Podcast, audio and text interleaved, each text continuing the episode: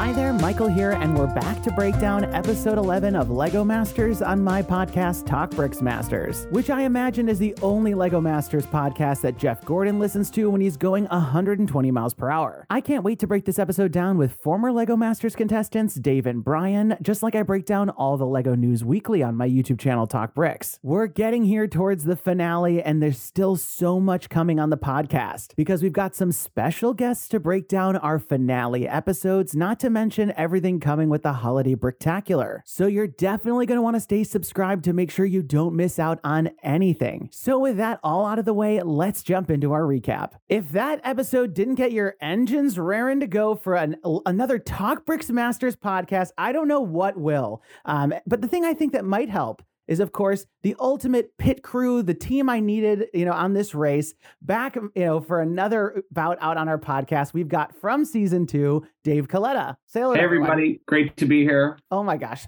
so excited to have you.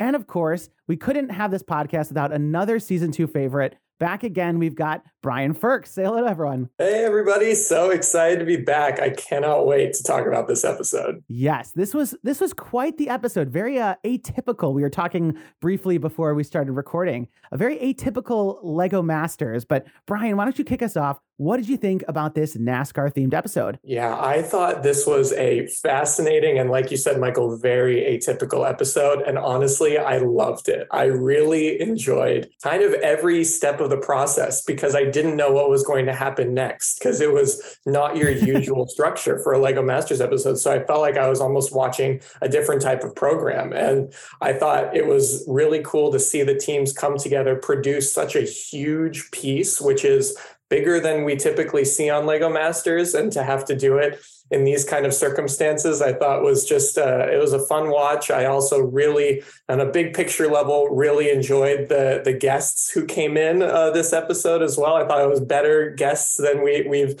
seen in the past and the ways that they interacted. So overall, I, I really had a blast with this one. Yes, I mean.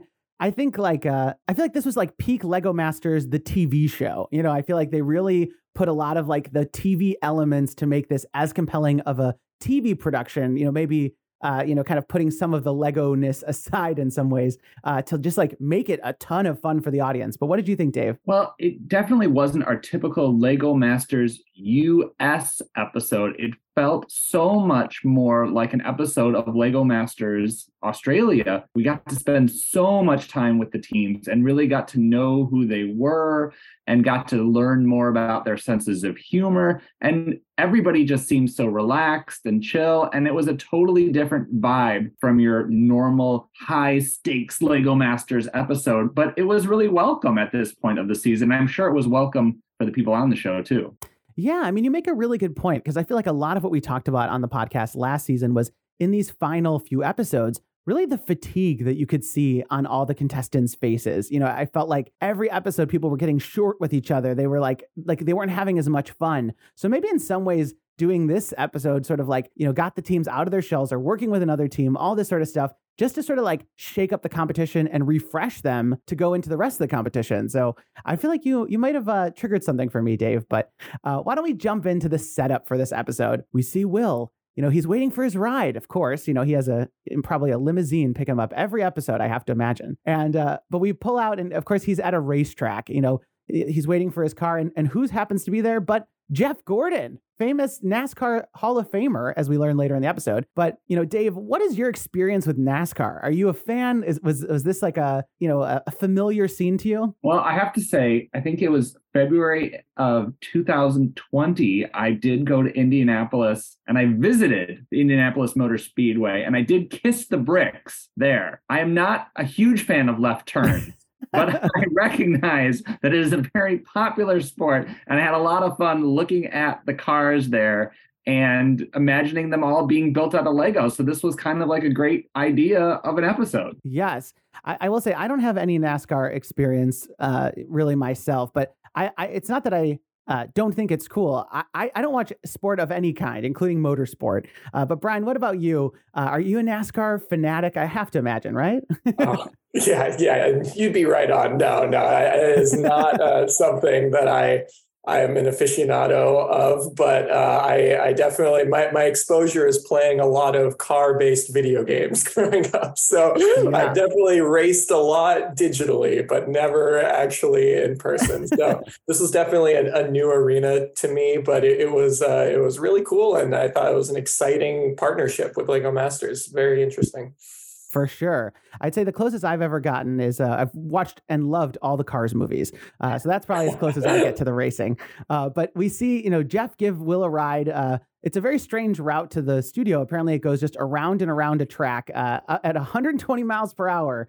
Uh, but you know, it was all about NASCAR. And we cut to the studio. We see the NASCAR banner built out of Lego. And you know, as everybody comes in, we see a race car drive out, and they like change the tires in a really exciting way. And you know, Greg was getting so hyped. He's like, "Let's go, boys!" And then uh, you know, but there's a huge surprise. Will says because they're doing a NASCAR themed challenge, but we have an actual NASCAR racer, another guest guest. It's we're not even like 10 minutes in the episode before we have two celebrity guests. William Byron, uh, who actually is a Lego fan, he says. He says it's therapeutic to me. Um, you know, he's used to going fast and he likes to use Lego to slow down. Um, and I know I've definitely used it as like a de-stressor before. Uh, Brian, is that how you convince your friends to get into it? At least that's what, what's worked for me. Absolutely. I when he said that, I was just nodding my head, totally agreeing. I, I thought that was awesome. And that really spoke to him being a true Lego fan. Because if you've built Lego, you know that it is a really great way to slow down. And you're not looking at screens. It's this tactile hobby that you're able to just focus and really get into the details of what you're doing. And the whole world just kind of goes away around you you when you're building. And it sounds like he really had a sense of that. And so I really loved how genuine he was and just being so excited to be there. It made him a more exciting guest for me to watch because I got this sense that he really wanted to be there, wanted to be a part of it, and was totally interested in everything that was going on. So it made me even more invested to, to watch his guest appearance and see the way he interacted with the contestants. Yes, I, I couldn't agree more. He definitely seemed genuine, you know, maybe slightly more genuine than Jennifer Love Hewitt last season, but I'll let it slide. uh, but why don't we jump into the setup for the challenge? Will says, We're speeding things up. This week for your Lego Masters Challenge, you'll be pairing up with another team to build your very own NASCAR race car, but it's not a model race car, but an actual race car that you'll get behind the wheel of and drive. Because when you're done building, we're holding the ultimate Lego race. And, you know, this is our first team up challenge that since we, you know, season one, we never had one in season two. Uh, in season two, they didn't think you should team up. They said you should split up. Um, but what do you think, Dave? Well, we did have a team up challenge in season two, Michael. We had the puppet challenge. Oh, I guess that's true. But you didn't like build together. I think well, I'm thinking more of. So yeah, I think I think that's a good point, Michael. So you know, in season one, we had the heroes versus villains challenge. Yeah, the good versus evil challenge. Good versus evil, and the builders were doing individual builds, but they kind of went together. And it was kind of clear when that episode started that there was a real sense of like there's still competition going on, especially sure. since the golden brick was still available to be played that episode. Um, and then that was also with four teams. Yep. And then in our season, you know, we had six teams remaining and they paired us up or we paired up. And even though our builds weren't together, you still had to think about like what your partner was building and you had to work off your partner. It wasn't a totally individualistic thing. But this was something completely different from either one of those, where it's two teams working on the exact same thing at the exact same time. Yeah, no, it was definitely a fun change up. And so, you know, each team had to reach into the helmet, the driver's helmet, to find out which team they were on. And we saw Nick and Stacy and Brendan and Greg reveal blue tires and Stephen and Stephen and Dave and Emily reveal red tires. So we've got our teams already set, and we'll talk a little bit more about how they come together. But for the challenge, uh, we see, you know, there's there's a lot of like extra complications this time around just because of the logistics of the challenge. So what they said is now when you start building, you're going to have to decide which team member will serve as your driver and who's on the pit crew. Because essentially, if you're not the driver, you're on the pit crew. Because midway through the race, you're going to have to do a quick pit stop where the crews will have to repair any damage and change tires. It's like the real thing. This is insane. We're taking it to a whole new level here on Lego Masters. So, yeah, I mean, there was like the both the building aspects and far more to the performative aspect of this challenge than we've seen before. You know, obviously Brian, like famously, your sister walked down a runway and spun around and had to keep her hands off the hat for five seconds. But this is a little bit more elaborate uh, than I think that we've seen before from the performance element, right? Yeah, totally. I was thinking that as I was watching how much pressure there is on the driver. You know, that's a that's a big weight to pull for your entire team, whether or not you're you're safe or not in this challenge. But that being said, there is the pit stop element, which as they were explaining the challenge was slightly unclear how that was going to manifest at this point in the challenge. I didn't know what that yeah. uh, that description entailed. And we only found out as the race was actually taking place which we'll get to later. But it ended up being much more of a team driven activity than i thought. I thought really it was the driver was going to really make it or break it for everybody and so that decision was critical. But i was pleased to see that it ended up becoming really a, a team thing by the end. For sure. Well there was also a lot of elements to the build part of it because you know even though, as Amy said, there's an extra set of hands, there's also a couple key elements. Jamie said, This is really going to put your technical abilities to the test because your car is going to be vibrating and bouncing. So make sure to lock in those bricks because it's the only it's only the strong build that gets across the finish line. But we also learn, because I, I don't know if there's a better place to put it in, but six hours into the challenge, we also learn uh, that you know if you want to do well in the race often you want to be in what's called the pole position. I got a big nascar education in this one and essentially the race team with the best looking car would earn the pole position when it's race time which means you get to start out front. And so this is a huge advantage because oftentimes it seems like with nascar it's more about getting the lead and then maintaining it by blocking your your you know competitor and especially in a two car race that's really all it is um, so I think, you know, getting that pole position was critical. But again, we've got a technical component, how strong your build is, and this aesthetics component. Dave, it reminds me, of course, of your demolition derby challenge. Um, you know, kind of just at a at a larger scale. But I know you're and you always take a lot of interest in these like multiple layers and components of the challenge. So, what did you think about this as a setup for the challenge? Well, when they first went over what the challenge was going to be, and you heard Jamie and Amy, I heard very, very little about what they were looking for,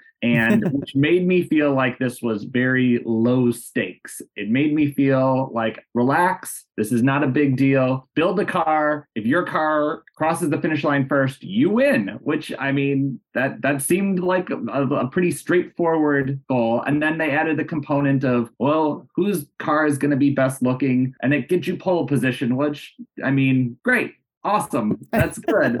uh, hopefully that will help you win. Um, but again, like this all seemed, everything about this episode seemed chill. It seemed like a total, totally different show. Amy and Jamie seemed relaxed. Will seemed relaxed. The contestants seemed relaxed. When they're going over these things, the way they're going over them for me just feels like this is not a big deal, guys. Just build something cool and we'll have fun. That's well, what it felt like. Yeah, it's interesting you say that because you know we did note you know from a uh, a rule standpoint they only had nine hours. You know, which we, as we always talk about, eight hours is the shortest challenge, and so nine hours isn't that much more. So to your point, it should feel like the pressure is on in a nine hour challenge uh, just because there isn't much time. And who's ever built a giant car before? But you know, to your point, there there does seem to be a little bit of a of a change in tone. Um, but I don't know. I, I guess I would hope that the the, the contestants weren't tipped off, but they were just having a lot of fun. But why don't we jump in then to the build phase? And the build phase really started off by deciding who the driver would be. And so, you know, on the blue team, Brendan, you know, he sort of spoke up. He said, I'm an assertive driver. I've got good reflexes. He was giving his resume, you know, if you will. And uh, they all recognized that he just wanted the chance so bad. And I feel like, you know, Dave, when you're on the show, I feel like you're looking for these sorts of chances. Like when you when else are you going to get to do this? Would you want to be the driver if it was up to you? I, I do like go karts. Go karts are very fun, and I like to go really fast in go karts, and that would be super fun. But I also, you know, I have to think about my partner, and he really likes driving, and you know, prides himself on his driving ability. So okay. I would always cede to my partner if that's what he really wanted to do. So when there's somebody who really wants to do something, what do you got to you, you got to give them a chance. I mean, he's he's saying, "I want to do it." So let him do it. Yes, and it's better. It sounds like to have someone who wouldn't hesitate. Um, you know, uh, on the driver for the red team, uh, they decided that Emily should be the driver. They all it was sort of a consensus just because you want someone small in there. Uh, and so, like, you know, is that really the advantage here? Because small means light, you know? And so I think like that really became the central conceit of who, you know, would be doing what. But then I think the other interesting part about this challenge, you know, in terms of uh, all of this is that we got a lot of like comedic elements.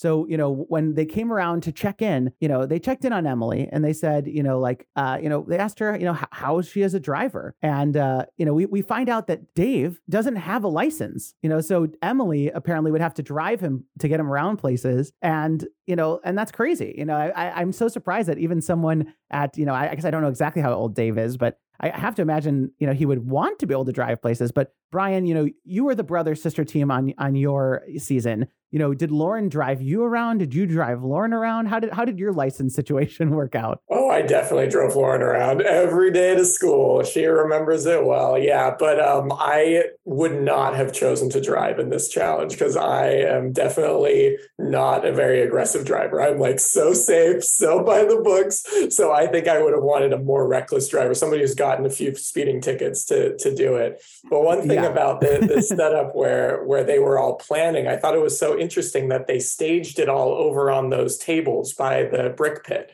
That was something we haven't really seen before, where the yeah. teams are are put together and are placed in those separate corners of the set and filmed individually in their like little planning stage. And I thought it looked visually really nice, and I thought it was really nice to have the guest come over. It was just a different setup for the show that I, I thought was a really cool decision. Yeah, well, it's it's funny you say that you would be you know not aggressive enough to drive because one of the things I recall from our our preseason interview with you and Lauren was just that you were all so smiley. That was like something I, I noted on the podcast. And so you guys are just too sweet to be, you know, aggressive drivers. You, you guys were the the cute, adorable team. You know, we need the aggressive team. You know, we need someone like Emily in there, you know, it's, or, or Brendan, you know, who really wanted to get kind of get rough and tumble in it, if you will. We need that killer um, instinct.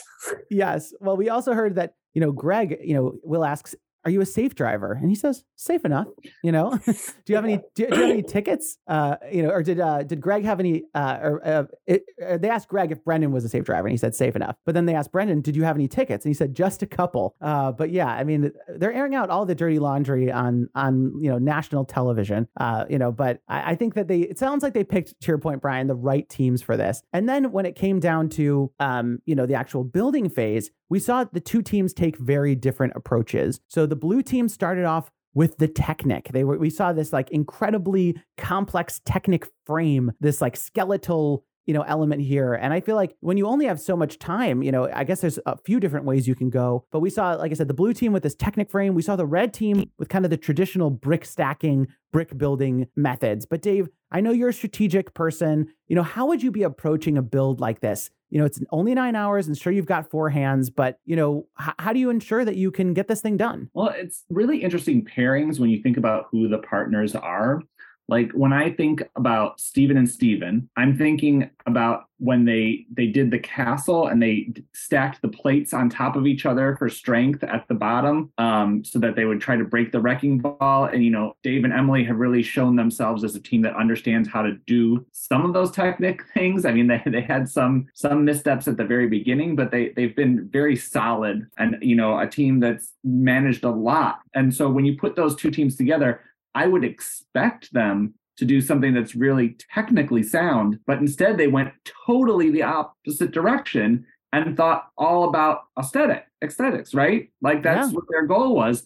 And then you look at Nick and Stacy, who's who are all about aesthetics and that.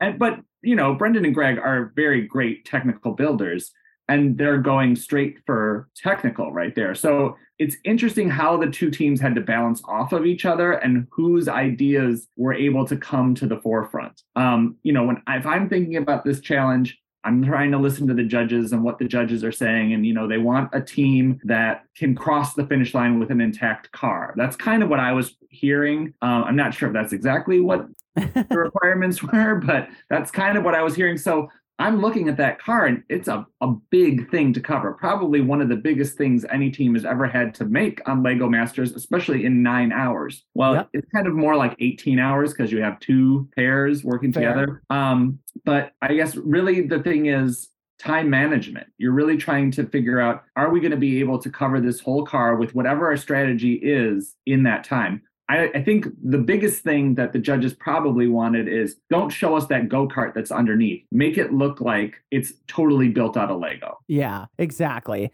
And I think, like to your point, there there's a lot of you know when you're balancing the team dynamic, and Lego Masters in general is an interesting case study in the balancing of a team dynamic with the teams of two, but let alone the teams of four. I think you sort of you know get to an interesting point, which is like who was the dominant voice? You know, who's the leader? You know, of the team, and maybe on the blue team because they went with that Technic frame. Maybe it was Brendan and Greg. You know, they were they uh, you know build very strong. They they know Technic well. Maybe they were the leaders. Certainly later on we see Emily being kind of a, a leader of sorts on the red team. You know, kind of uh, being the, their editor. But yeah, it does. It is an interesting sort of like. Uh, can we read between the lines and try to understand those things? But one funny thing I'm realizing we missed was right when they picked their, um, you know, who would be driving they did a quick test drive. And, you know, so they get in the car, they're kind of getting their bearings, and they go on a little race. And Brendan crashes into this like three tiered cart, breaks off a literal piece of the vehicle. And, you know, Brian, I, am remembering uh, from the Derby challenge that sometimes when they attach Lego to real things, that they're not perfectly in, in system and things like that. So I feel like breaking the the actual like pre-built elements of the of your car would be maybe an extra disadvantage than we even realize at home. Yeah, unless it pushed it back into place where it actually wasn't system after all. but I, I, do know that what they they do with a lot of these things is that they'll glue Lego plates or Lego Technic bricks right onto these existing surfaces. And so you have to hope that they're going to be in system. And yeah, this probably did knock it even more out of system than maybe it was initially, if it was at all. And so that can definitely be a disadvantage. I was feeling for them at this point, but also it was just so funny. I was like looking at Brendan's face and just seeing how he was handling it as, as right as he made that impact. I just thought it was a funny moment. Um, but it didn't seem like it was too high stakes at the end of the day. For sure, for sure. Well, let's dive into like some of this approach. So obviously, we know that the red team was focused on aesthetics, and they were going. You know, it was interesting. The, the red team, uh, looking back at my notes, was asked twice what they were worried about in this challenge, or what their biggest fear about was in this challenge.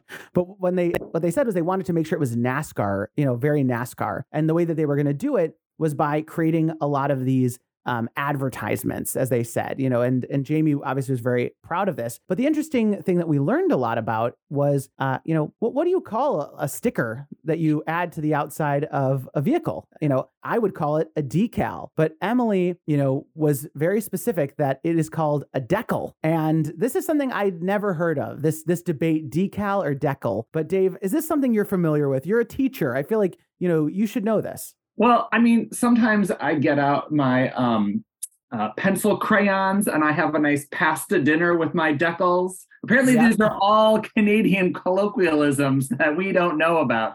But you know, there's three Canadian teams and a Canadian host, so I'm sure everybody felt right at home saying Decals. Yes. Well, you know, it, you know, this is the podcast you come to to understand, you know, everything about the show. And so, of course, I had to do a mini deep dive on the word decal. Uh, and the interesting thing is, is that you know, assuming we all speak English, you know, and that decal is an English word in the UK, you know, where English comes from, they also pronounce it decal, just like we do. But the word decal actually comes from a French word, which is, I'm going to butcher it, décalcomanie. And essentially, what I think it is, is it's likely the French speaking parts of Canada that maybe have influenced this pronunciation because it, it, it, while I wouldn't say it's decal, it may have like assimilated into the word decal over time. Uh, but Yes, they were very insistent. It came back later during the judging phase, even. Um, but you know, the funny part is that this actually came up in a section around editing. You know, Emily was saying, knowing how important aesthetics will be, I'm finding I'm editing a lot. And we have a great quote from her where she's like,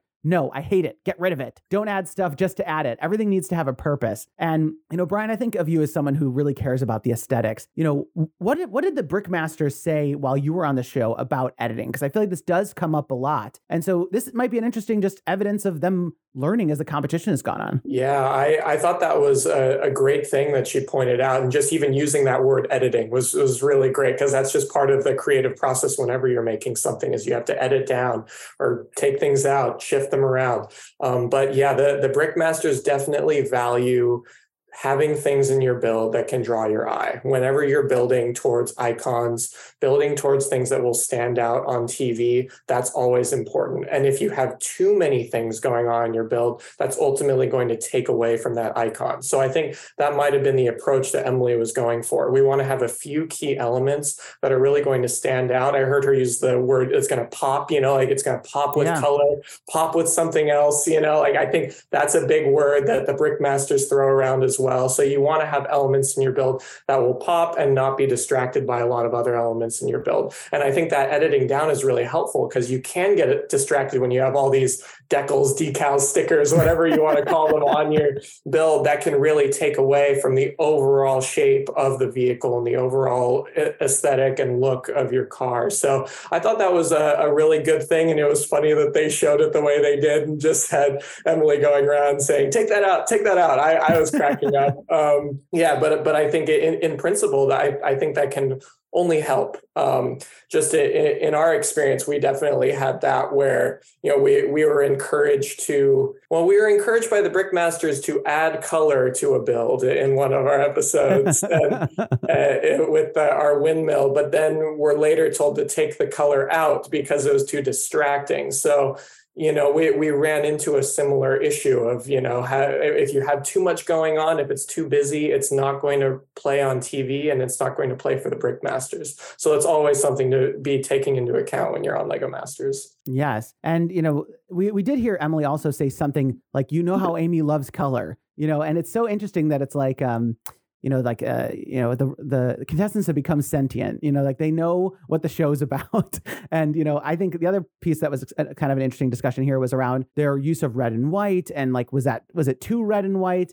And so I think like that becomes uh, you know, kind of a challenge, you know. And if I could say one other fun c- color thing was that when we go to the uh, blue team, they wanted to obviously build a blue car. And uh, there's a little throwaway line that I felt like maybe Dave, as our color theory expert on the podcast, would appreciate. Nick just says, keep in mind, the front could be blue and the sides could be medium azure. And, you know, that is like the official like Lego name for that like medium blue color. But I thought if anyone would appreciate that little throwaway line that they left in the edit, it'd be Dave. What did you think? I mean, Nick is like a through and through Lego guy. He understands Lego from top to bottom. You know, he's got Lego ideas submissions all about the the idea of the history of the Lego brick and the patent he is totally entrenched in the Lego world. So I'm not surprised to hear this kind of stuff from Nick. He is the nerd's nerd for uh, for Lego fans. yeah, he's he's our nerdy avatar on the show. Um, but yeah, it was very cute. But the interesting thing that happened on the blue team was that they had, you know, like I said, spent all that time building that Technic cage. They worked so long, but no one was really concerned about the aesthetics except for maybe Stacy. Um, we see a lot of time in the show that she's like, um, she says, I'm hoping really soon here we're going to just put a lot of focus on the aesthetics, she says to the Brickmasters. And it's sort of like we were talking about, like, can Stacy, who knows the right thing, convince these three guys to like put the Lego Technic pins away and like start building some of the aesthetics? And I feel like that must happen a lot, even when you're in a team of two, you know, with your builds. Like Dave, talk talk me through like how you how you negotiate these things with your partner. I it, it is interesting. You, you really do have to budget time and you have to decide like, we're going to spend this much time on this, this much time on this. And there's always your must haves, your, your like to haves, and maybe if we have time, we'll add this. And I think what everybody else was really focusing on was finishing that car and Stacy's bringing in no, but we have to have something that looks somewhat like a car. It has to have yeah. some some things. But you know, not taking anything away from Nick and Stacy, but they're good at making flat things to put on something really fast. like, I'm not I'm not kidding. They've made some like some of the characters they make. They're really good at doing it really quickly and it looks good. So that you know maybe Nick and Stacy knew at the end like that's not a problem. We can take care of that we can get that stuff knocked out. It'll look really good. And it's the perfect medium for us to stick something flat on something else flat. Yeah. Well, they had a fun theme to their car. It was all 90s because they realized they're 90s kids, you know, so they should do a 90s themed car and they had a little a little cheer of sorts that I felt like we should we should talk about. So they said, "You're red, we're blue. We're here to beat you." 90s kids. I'm pretty sure 90s kids all get a trophy and they all get an orange slice at the end. So I'm not sure beating anybody is anything about what the 90s are about. But I'll cede to Brian since he's a 90s kid. Yeah, as a 90s kid, I unfortunately agree with that. And I got orange slices all the time. yep, yep that was a that was a really fun little shout out to the 90s, which, you know, I kind of cross over between the, being a 90s kid and the 2000s kid. But uh, it, it was funny to see all those references for sure. Yes. Well, I was a 90s kid for sure. And I, uh, but my favorite part was uh, Dave's response where he said, We don't care. I really feel like this episode was the Dave and Emily comedy show episode. Yeah. Um, I think that if anybody's going to give Natalie a run for her money, it's those two. Okay. All right. Well, that was all the, the major highlights I had from the build phase. So let's jump into the actual NASCAR race. So in mere moments, the cars are going to hit the track, but before the rubber meets the road, the Brickmasters are going to take a look at both cars to see which their which is their favorite. But something is missing. Maybe if we had a NASCAR Hall of Famer to help us out, Jeff Gordon's back here for the judging phase. And this, I will say, Jeff Gordon gave actual feedback on both cars that was like not terrible. We're going to talk about it. But I will say this is like the most involved I feel like a celebrity guest has been in the competition yet. Uh, uh, you know, Brian, what did you think about this? Would you, yeah, would you like was, a celebrity judge? Yeah, I thought that was great. He was just ready to go. He was so natural and just giving feedback on the builds. He jumped right in, was commentating on the race. I just loved how integrated Jeff Gordon was into the whole process. And that's got to be really cool and really intimidating as a builder to be getting that feedback from not only the Brickmasters, but then you throw on the feedback from a Hall of Fame NASCAR driver. Like that's a that's a lot of weight put onto your car in terms of judging, but uh, I, I, thought it was really fun to watch. And I, I thought Jeff Gordon was just a natural at doing it too. Yes, I feel like well, you know, I feel like once you stop doing your sport, you sort of like become like a uh, like a figurehead, a, a speaker, a commentator. So he must be very familiar with this. But why don't we jump into the builds? So the red team, their car was of course the Red Rocket. And you know, this is a pretty fun car the way it came together. Dave, why don't you kick us off with the Red Rocket? What was your take on the aesthetics portion of this build? Well, I, I am a little surprised that that name made it past the censors. I'm not sure how that happened, but uh, that's okay. Don't Google that. And everybody, please don't Google that. Um, it was really interesting. It was kind of like two cars. Like the front, the grill um, really seemed like an old 50s car. It seemed like yeah. you know, these big headlights, this this big radiator grill. Um, and then it started to get like much sleeker as it went on and you could tell they really focused a lot on the front of the car. And then as it got more toward the back, it seemed like let's just lay some bricks down fast. Um, but there was a lot of sculpting going on on um, the front. And, you know, Jamie commented how they left the wheels uncovered one of my favorite strategies, leaving the wheels uncovered on a red car. Um, but it, it looked good. It had a really good shape, and the decals really sold it. I mean, it really did feel like a NASCAR car because of all those. And there were so many great references to the builders themselves, to their previous builds they really personalized it and they made it something that I wanted to get. I mean, you know, Amy always talks about how like you want to be able to see something from far away and then be drawn into the little details. And I I wanted to go around and look at all those little decals and see what they were all about and find out more about what each one was. And there was really great usage there and placement and I think there was really great editing done by the team in thinking about how are we going to sell this as a NASCAR car. Yeah, absolutely. Well, your your decal breakdown is coming uh, shortly because uh, I took down notes on everything I could find. But uh, but yeah, I mean, this is definitely a, an interesting shaped car. To your point, it starts really wide at the front. It sort of tapers in around the wheels and then comes back out wide um, I sort of felt like it looked like like a really nice like kind of uh, retro sneaker. I, I wanted to like slip my foot in it as if it was like a race car slipper. Was sort of how I felt like it looked. But Brian, what did you think? Yeah, I really enjoyed this one. Uh, I thought the uh, the studs up brick built sculpting was really fun to see. Like they really went for it. Um, I feel like we we've seen that in a lot of uh, Steven and Stevens builds. I'm thinking yeah. back to their Dalmatian as well that they did, um, and and also they did some uh, studs not on top with their their uh, bullfrog. So they definitely have a sense of that big scale sculpting. And I thought that really showed in this build, and I'm sure Dave and Emily contributed a ton to that too. Um, but I really was interested in how on top of all of those studs they put cheese slopes, which is very atypical when you're when you're doing this brick built sculpting, they put little tiny slopes to round off all those edges so you're not seeing any of the studs. I thought that was a really different t- technique to kind of make it all feel a bit more smooth.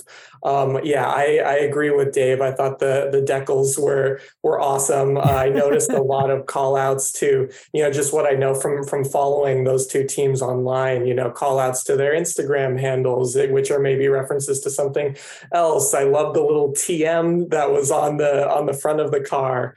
Um, and and I also really liked how they they transitioned the the hood. You know, they went from that that kind of brick built studs up uh, sculpting, eh, but then for the hood of the car, it was more of that Technic frame, you know, kind of stronger structure that's I assume has a lot of Technic underneath. Um, and I wonder if that was intentional, if it was aesthetic or a combo of both technical and aesthetic. Um, another thing that I wanted to point out just in these cars that had me thinking back to our time on Lego Masters is that they have to make room for a little camera on there too. And that's something they have to incorporate into their building and thinking about the build. And when the camera is put in such a prominent spot on your hood, you have to build around that. And so I was looking at the ways that that each team did that and the ways that they, they tried to cover their little camera that, that's going to be looking right at the at the driver. So yeah, all, all in all, I, I thought this this uh, red car was really awesome. Uh, I thought it it had uh, a lot of great techniques that, that I'm very partial to, and uh, it it was just a, a, really fun thing that embraced the spirit of the challenge really well. For sure, for sure. So yeah, so for your for your decal breakdown, um, on the front there was a bumper sticker that said "Yo-Yo," which is actually one of the Stevens Instagram handle, which is Yo-Yo Fire Bricks. On the back, there's a spoiler, um, and the license plate they mentioned 1867, which is the year Canada was founded as a country. But the actual spoiler said Taturna Motorsport, which is the name of the Will Arnett superhero from their camp build from Steven and Steven's superhero camp. On the right hand side, there was, of course, a big 67. It said the word crash, which is, of course, uh, one of the other Stevens nickname. There's a frog oil logo, which is that bullfrog from the bull riding challenge uh, from Steven and Steven. On the left hand side, I wasn't sure about this one. It just said oil. Okay. Uh, and then there was a carrot from Dave and Emily's pirate ship build, uh, which was all kind of vegetable theme. And there was the word lettuce, uh, which is, of course, another uh, Instagram handle, brick lettuce, which is, of course, uh, Dave's uh, Instagram handle. On the center, on both sides, it said the word fossil fuel in yellow and green, which is from Dave and Emily's dinosaur build from the Jurassic World Challenge. And then we also see two LM3 stickers, or decals, I should say, in a kind of graffiti style, which is also a throwback to the dinosaur challenge, which was uh, Steven and Steven had a billboard with that same LM3 kind of graffiti style logo.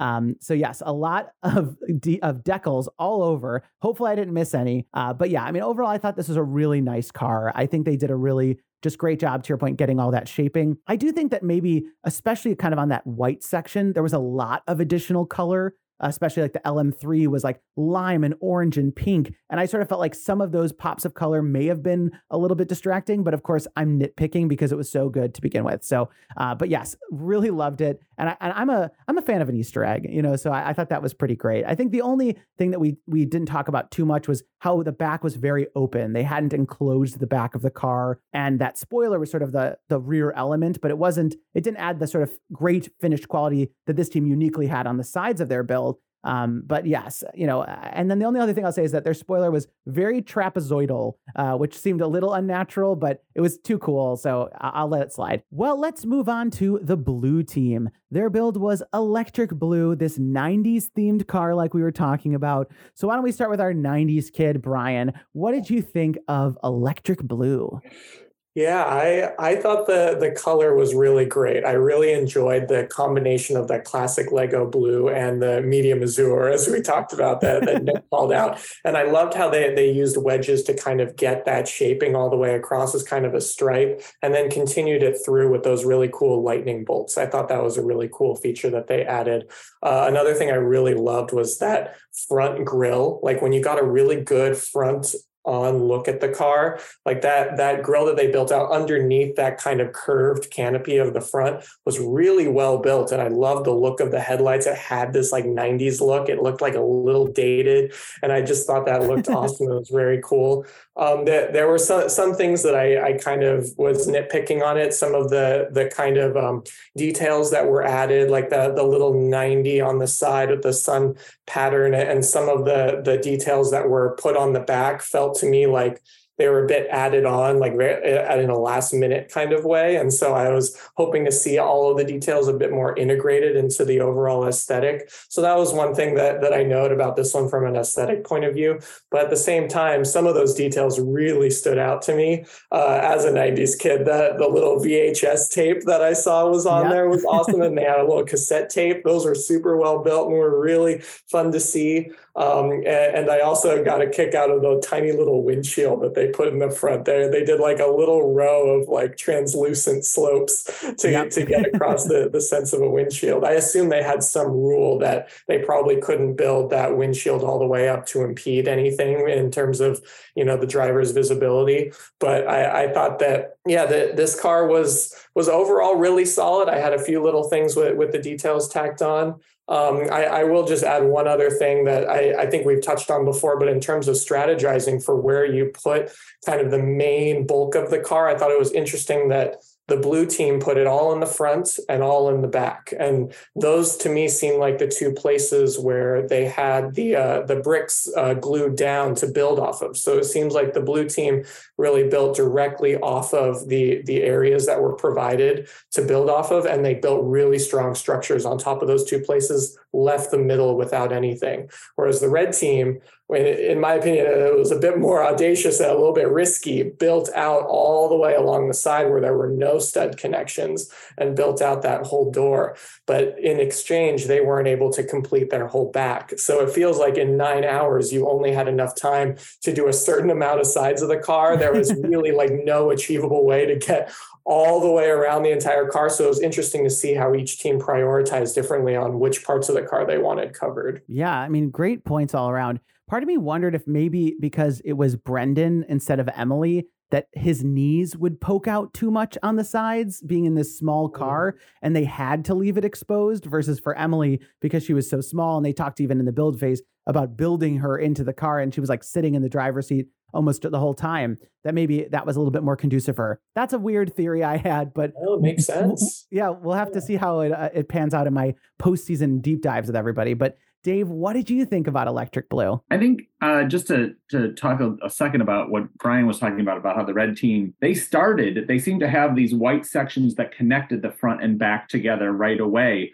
Um, and maybe that wasn't their idea of a way to to build that strength. But I, I mean, watching the episode, I was speculating the same thing with you, Michael, about is this a place for some a driver to put their knees? Was this where Brendan wanted to put his knees? Um, but I thought, you know, first of all, it was a very soapbox derby looking car. And I think somebody even talked about that. Like that front really looked like a soapbox racer. Um, mm-hmm. Um, and I really liked the section that you was in right in front of the steering wheel. But then like because the grill was at an angle, you couldn't see all those really great details that were on the grill. Um, it was just a little hard to see no matter where you were unless you're like right in front of it. Um, so I was a little sad to miss those because there were so many great details there and the back was really well shaped but i would have just liked something that connected the front and back together even if it's just like uh, a sideboard that or, or a rudder board whatever you call it just to to make it feel a little more cohesive. But i thought it was a really smart strategy. It looked good. They definitely kept with the theme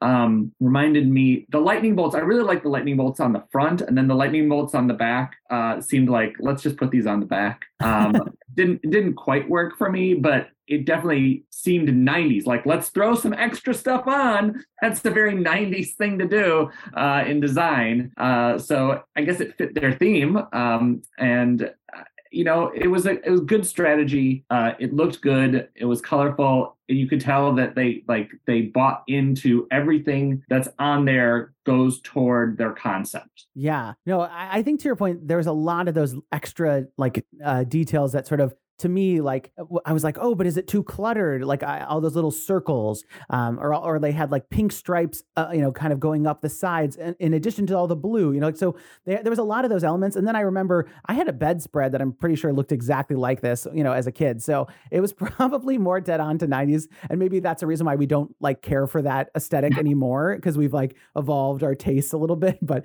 no, they really nailed it. Um, you know, great color scheme, really interesting design. To your point, that angled front the way they had it. Um, and you know, they also had a lot of decals themselves. Uh, so I, of course, have another decal breakdown for you. Um, on the right hand, uh, I should say on the front of the car, there was the 90s logo. So a big 90 on the front. And it also had, it was encased in a circle, but also a triangle. And I feel like that's that overlap of geometric shapes was very 90s.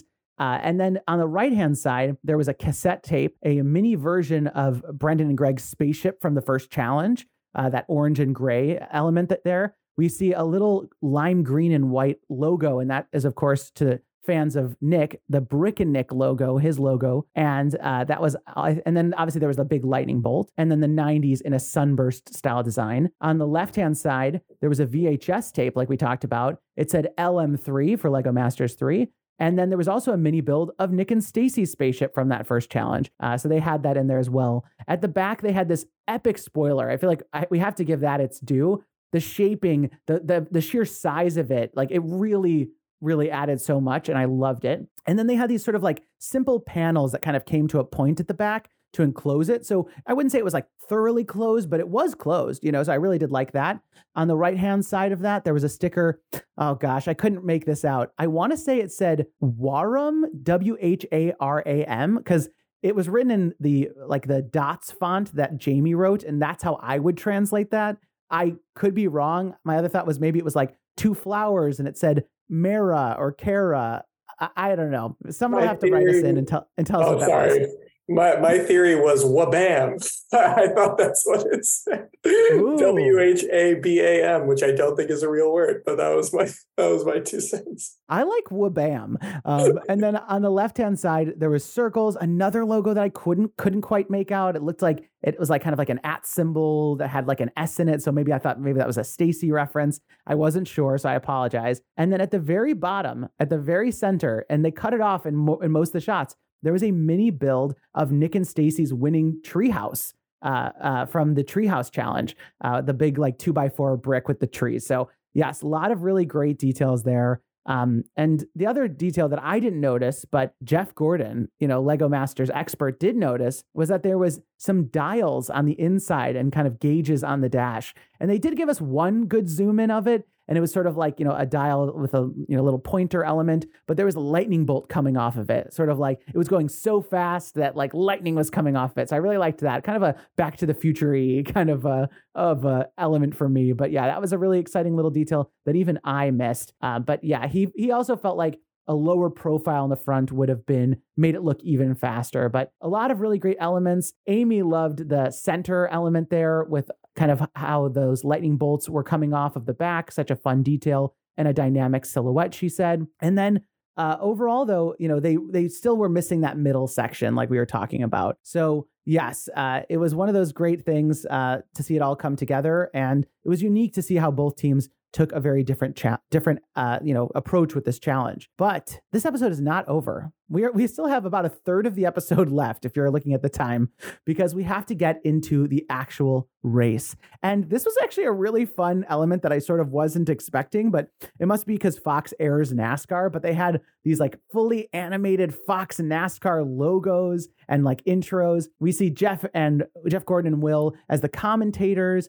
talking about how the red team's got the pole position and we get these driver intros, these animated, like, you know, it's like, I, I think of it always like the football players where they introduce themselves and all that sort of stuff in the in the football uh, games. But yeah, this was super exciting. We see Brendan. He's six feet tall. He's a web designer and he has one goatee that Will is named Charlie.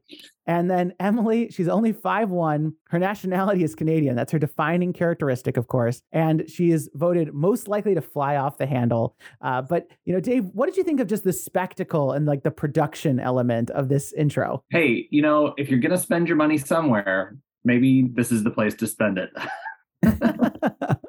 yes. Well, it was a lot of fun. We also see a uh, an interesting attempt at a two F sixteen flyover with some brick built F 16s that, that Jeff and Will sort of uh, kind of pathetically swooped across the balcony section. Um, but we, of course, have to jump into the race. And like Brian, like you were saying earlier, a lot of the rules of this race we only find out now about 20 minutes left in the episode uh, the lego masters 500 the rules are there are 10 laps you must pit at on lap 5 and where and there you'll repair any damage in the time it takes to change two tires. And the winners will be safe from elimination. This is actually the first time i think they said that the winners would be safe from elimination. And we get into the race itself. Brian before i give a play by play what did you think of the race on tv i thought it was a blast. I loved the build up, like you said, all the graphics, all the the pomp and circumstance before the race began was super fun. I cracked up when they said start your engines and then there was just silence and then Emily just said vroom. I thought that was very funny. Um, yeah, and and then the the way the race went down was really exciting to watch. Um, just big picture, I, I really loved seeing the way that weight really played into this, which I'm sure we'll, we'll talk about how you know really that was a huge factor. How how much your car weighed and how much the the driver was weighing it down. I thought that was interesting. And then also, I was having to learn and figure out what was going on as I was watching it because the pit stop had so many elements that were not previously explained that I had to figure out live as they were happening what the builders were doing as they were breaking apart this tire, rebuilding it, just all of that. And I'm sure what we'll get into it. But it was just this crazy experience of watching a very exciting race and having to like live figure out what was going on and like follow all of the action uh, so overall it, it made for a really exciting exciting race and had some fun twists and turns in it too that that made the the winner kind of unexpected. Yes. Well, just you know, we see that Emily is in the pole position and as we start the race, Emily most likely beca- because of this weight difference gets a huge lead. By Emily uh, by lap 3, Emily is close to lapping Brendan and the blue team is looking at the pit stop as their only chance. And so let's talk about that pit stop. So for the pit stop, there were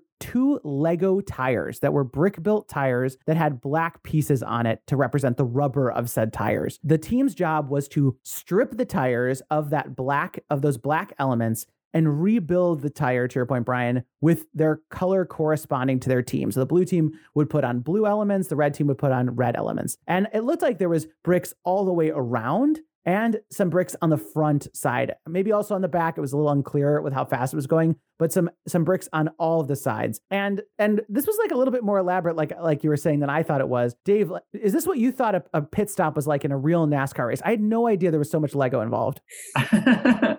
um, well, I will say I was not expecting this. I had no idea what they meant when they said we were going to change tires. Uh, so um, I will say that the action changing the tires seemed a little faster than the speed of the cars going around the track.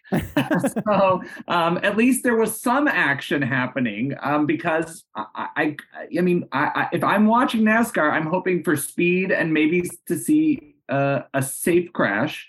Uh, so I, I think this was the most action of the race so far. And uh, it was exciting to see, like, oh, there's actually going to be some strategy here. And there's two teams with two different strategies. And how did the strategies play out? Um, I think most Lego builders hate taking apart plates stacked on top of each other. So if you ask us to take a whole bunch of plates that are stacked on top of each other apart, we're like, give us a brick separator and uh, no problem. But these people just have to pull them apart with your your hands. So uh, doesn't look fun. Uh, looks yeah. like a lot of work. Oh my gosh. Yeah. Well, let's talk about it. So the red, of course, with their huge red team with their huge lead, they hit the pit stop first. They're like I said, they have to change out those elements, and we see that their strategy was Steven and Dave will be changing out the tires since they're much faster, and Crash will be dealing with Emily. And what that meant was, you know, giving her, a, you know, a, kind of a towel to towel her forehead, you know, making sure she's really comfortable. And part of me felt like that was what they wanted them to do for like the hilarity of it. Um, but it sounds like they wouldn't even let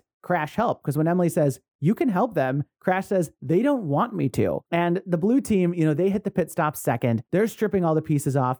And while they're doing that, Stacy is sorting the blue pieces for them. So, you know, there was two tires, so it really did take two people to strip the tires. I don't know that a third person could get involved there, but the team had a great approach to getting everything ready. And we actually see that approach do incredibly well for them because the t- the blue team is able to finish first. You know, Brian, what did you think about this performance and kind of their this team's approach? Yeah, I mean, well, first of all, I was just cracking up at at Crash helping out Emily. Like that was the funniest thing in the world to me. Like, is that oh, here's the water bottle and here's the towel. I just thought it showed the camaraderie between the teams. It shows that they, they really like each other. And that's something that's so true of Lego Masters. You become so bonded to your fellow contestants and it becomes such a close-knit group. And I thought you you really got a sense of that, that this challenge and that moment really showed it for me. So so I was a big fan of that. Um, and and yeah, I think strategy wise, uh, like you said, Michael the the blue team just nailed it. Um, they seemed like they were just ready to go. Like Greg was just like chomping at the bit, ready to just tear all those pieces off and put the new ones on. You saw his fingers going lightning speed,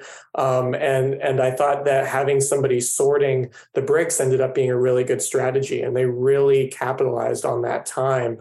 Whereas the red team had a had a definite slowdown that made for a really exciting twist in the challenge. Um, but yeah, to, to second what Dave said, having to speed strip off all of these bricks and then put a ton of bricks back on is really challenging and that's a different type of speed building exercise that lego masters doesn't usually encourage. It does in in its own way but it's usually like build you know this this grand thing. It's not like just functionally take apart bricks and put them on as fast as you can and that's all that matters. So it was really interesting to see that sort of of speed building approach that kind of brought all the teammates together. Um, I was just thinking about it from like a, a challenge creator perspective, and I thought this was a really cool way to involve all of the teammates and Lego and still have like this exciting race where, you know, the person driving the car is going to be the focal point, but you still get the whole team involved. So I thought it was really clever. I just wish that we had known that they were going to do that earlier. That was my only thing. I was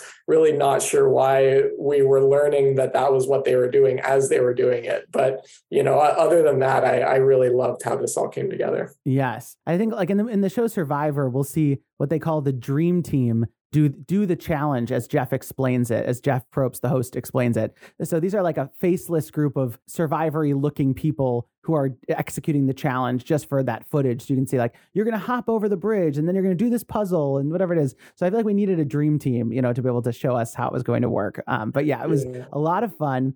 The blue team finishes first and the red team's right behind. The blue team gets out of the pit stop quicker, but Emily's right behind and but Blue's able to hold the line. Emily, you know, she's even like trying, she's getting frustrated. She's trying to lap, you know, to get around. And Emily loses a little bit of uh, her stability and actually breaks off the back of her car. And so part of me is like, okay, strength. This should this should be a judging ding. Uh, but uh, we see that the blue team wins. And yes, this was super fun. You know, it's crazy to think even that they did it in the studio. Um, you know, part of me thought, you know, Dave, like, should they should they have not had the teams work together and have four cars? Would it have been more fun with four cars, or would they have not even have had room? I mean, you know the studio better than me, so what what, you, what would you think about that? Uh, it's clear that they were pushing the limits of what would fit. Yeah. Uh, in there, uh, I'm sure they would have liked to get that track bigger. I'm I'm guessing they would have liked to get those cars a little bit faster too so that uh, you could have a chance to pass. Um, but again, it just seemed like it was fun. This didn't seem like yeah. super high stakes.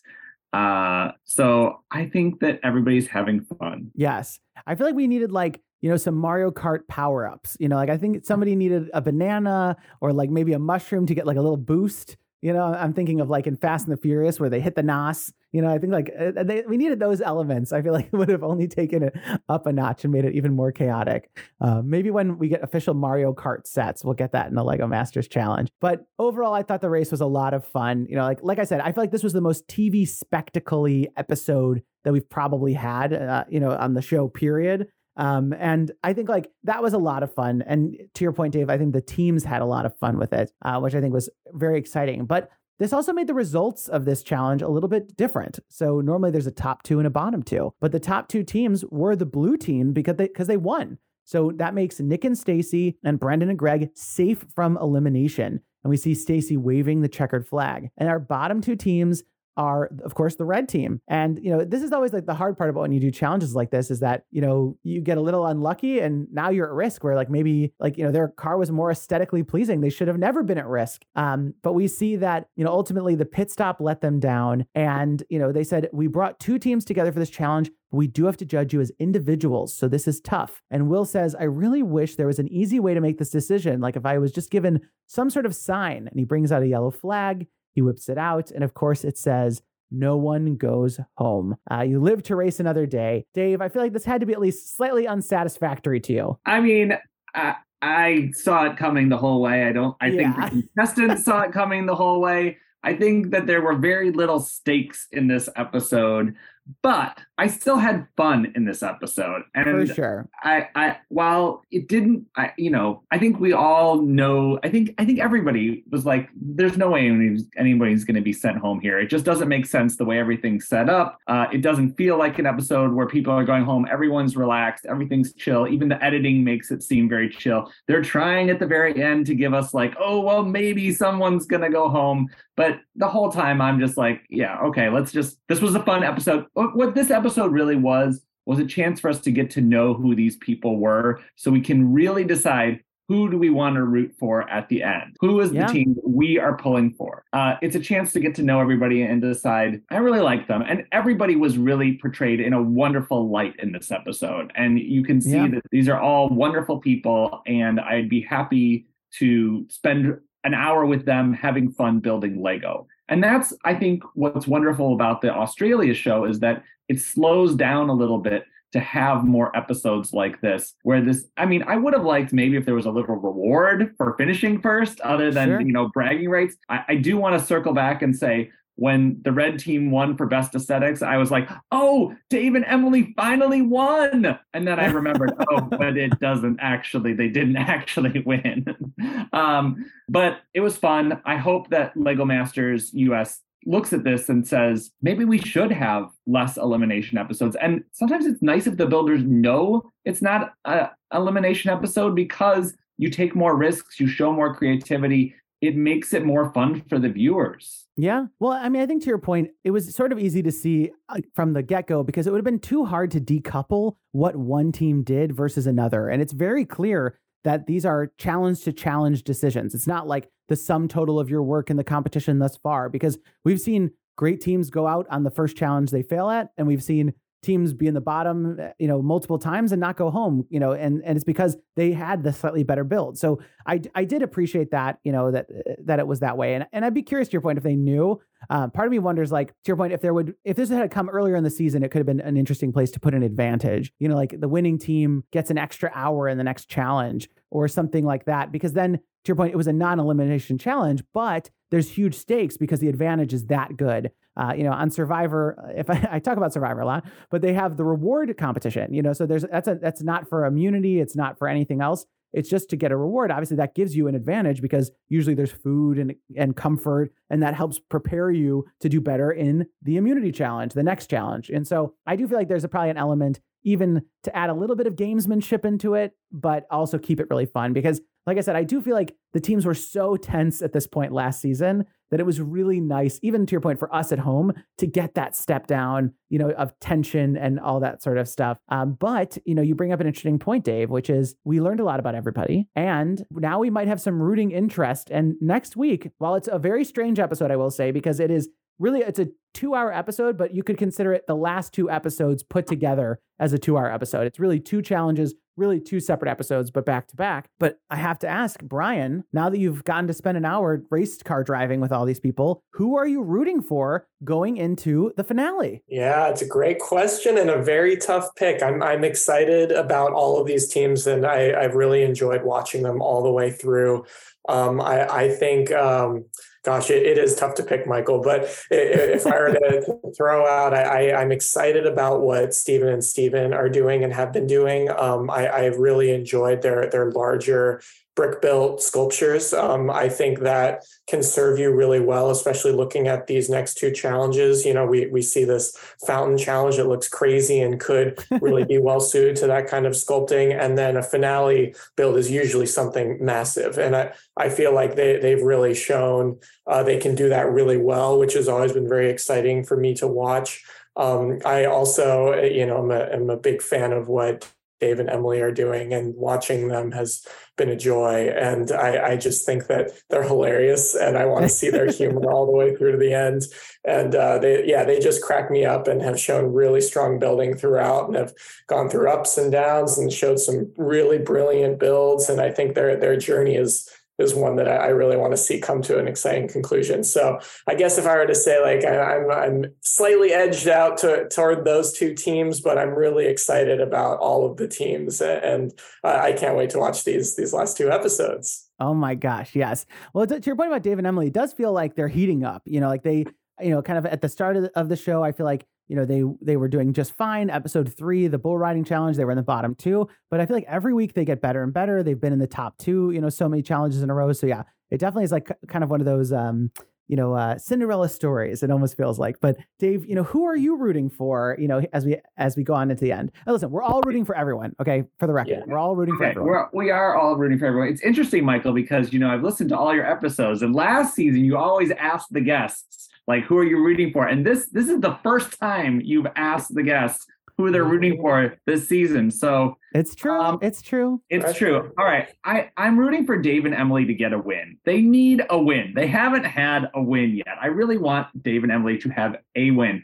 I am also, I want to see everyone's final build. I want to yeah. see everyone get to the end. Um, you know, every team has something they're good at. I, am not going to go through the minutia and and say what every team is good at, but it, it's fun to see the journey that these teams have taken. Um, I, I, since since Brian said two teams, I'll say the other two teams just to be different. So Let's you know, I want to see what Brendan and Greg are going to do um, because I think it's going to be something totally different. Uh, I think they're a little they're they're just more technical. They're going to do something that is going to be interesting. It's going to be a little more different from what the other three teams do. Um, I feel like you know the other three teams have people who are very entrenched in the AFOL community, um, where Brendan and Greg don't seem as much in there. Um, so they're thinking a little differently.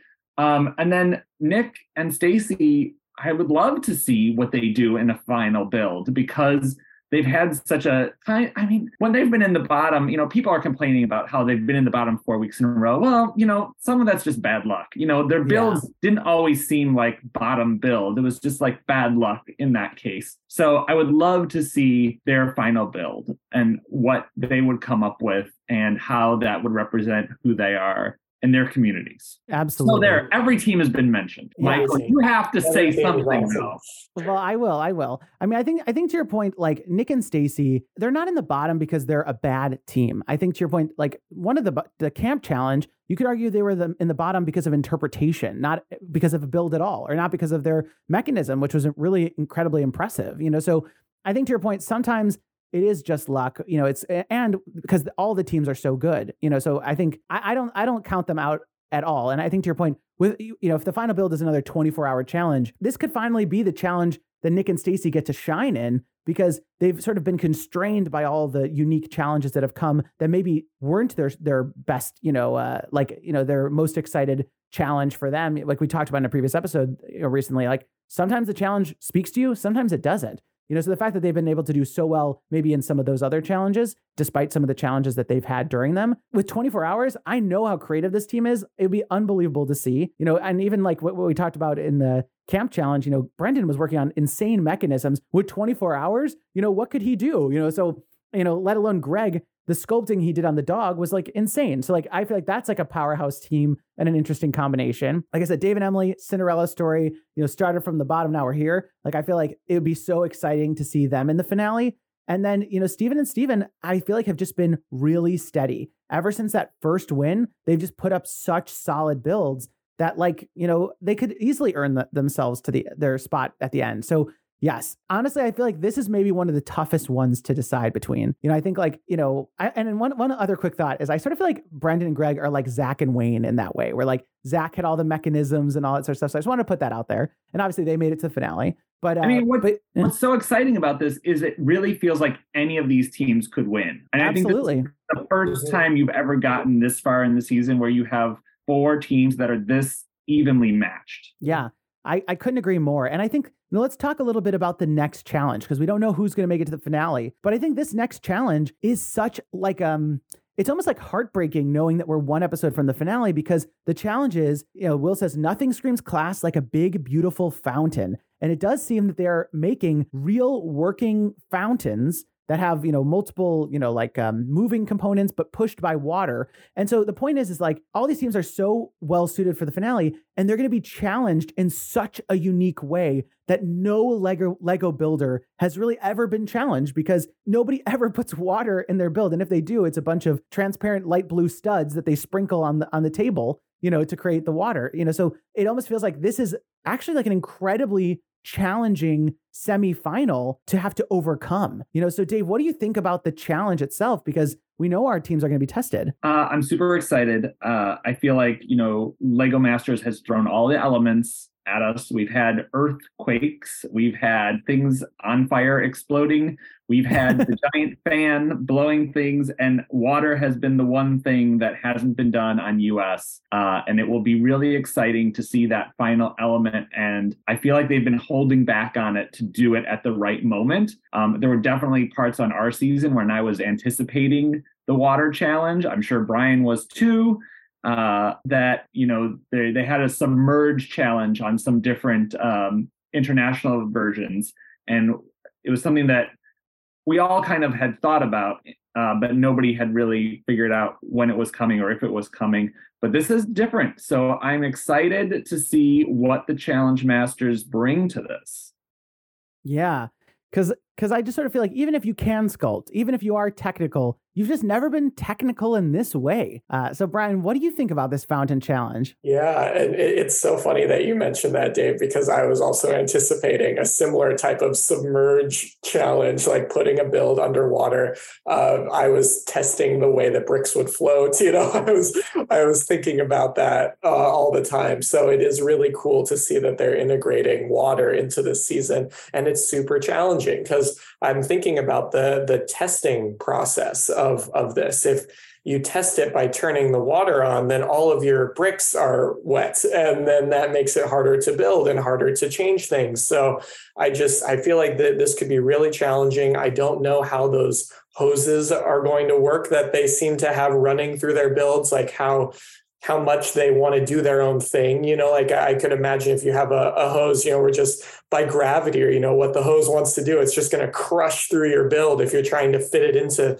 some sort of area that that doesn't really want it to, you know, to have the the fountain working in that spot. So I just I just think it could be really challenging. I'm very excited to see it. I think it lends itself really well toward creating those big icons that Lego Masters always loves. And I'm hoping that the teams, you know, really go for it and try to create some huge sculptural piece that's going to look just like it's meant to be in a fountain. I think that would be really awesome to see on TV. Uh, so I, I can't wait. I think this next one looks really cool. Well, yeah. Well, and it does seem like it's going to, I mean, listen, maybe it's creative editing, but it does seem like it's going to push the teams to the limit. We hear Greg say, this is the hardest challenge in any LEGO Masters ever. And of course, we do see that there seems to be some sort of breakage happening with Dave and Emily's build, uh, which would, of course, be like soul crushing to all of us, you know, who love the show.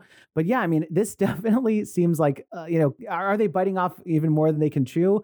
I guess it's the challenges aren't up to them, so they're going to have to figure out how they rise to the challenge. Uh, I'm hoping, to your point, Brian, like it's a long build. That's what I'm hoping. I'm hoping it's like a 12 hour build like something a little bit more significant because they've done a lot of short challenges this season, like a lot of nine hour challenges. Whereas I feel like on the first season, especially, we get 13 hours, 14 hours, um, even before we got the 24 hours. So I'd love a long challenge so that maybe just like Aaron and Christian in season one, even if there's a, a terrible break for Dave and Emily, they can come back from it uh, in a really big way. Uh, that's what I'm hoping. And of course, we're gonna have to wait until next week. Um, like I said, we've got a double, pack, you know, jam-packed episode, and so we're all on pins and needles to get there. But thank you, Dave. Thank you, Brian, for helping us break this uh, episode down, our penultimate episode, if you will, um, to the finale uh, d- double feature, let's say. But um, thank you both so much. This is always such so much fun for me. So I really appreciate you both being here. Yeah, thank you so much, Michael. It's such a pleasure to be here. I always love breaking down the episodes with you. You're so detailed and thorough, and we get to talk through the whole thing, and it's always a lot of fun. so thank you so much for having us.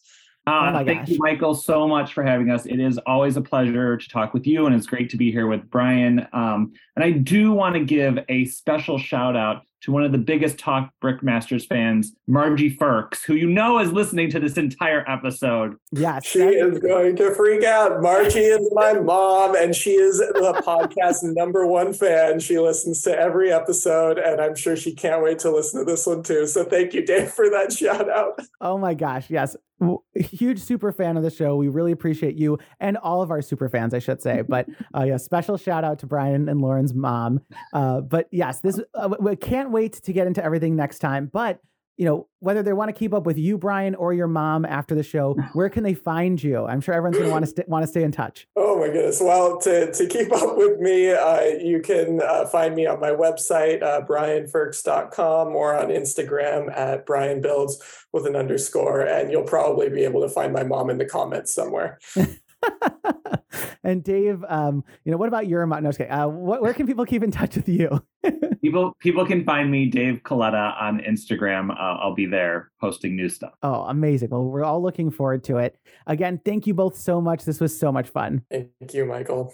Thanks, Michael. It was so much fun getting to sit down with Brian and Dave. And as we get closer and closer to the finale, I only get more and more excited. Because, like we said, anyone could really take this thing, and the anticipation is just killing me. But don't worry, because we've got more podcasts on the way, including some coverage of the holiday Bricktacular. So stay tuned for interviews with some of the alumni coming back, my postseason interview with the team that went home in episode 10, plus, of course, our coverage of the finale with some very, very special guests. So you won't want to miss out on any of that. So be sure you're subscribed. Because, like I've been saying with the Holiday Bricktacular and all of my postseason coverage plans, uh, we're really just getting started here. So if you want to follow along with the podcast, be sure to subscribe on whatever podcast platform you're listening to it now. And if you're listening on iTunes, be sure to leave us a review as it really helps others find the podcast. If you want even more LEGO content, be sure to check out my YouTube channel, Talk Bricks, where I cover the LEGO news for the week every Saturday. And you can follow the channel all social media platforms with the username at TalkBricks. And if you want to follow the podcast on Instagram and Facebook, it's TalkBricks Masters, and on Twitter, it's TB Masters.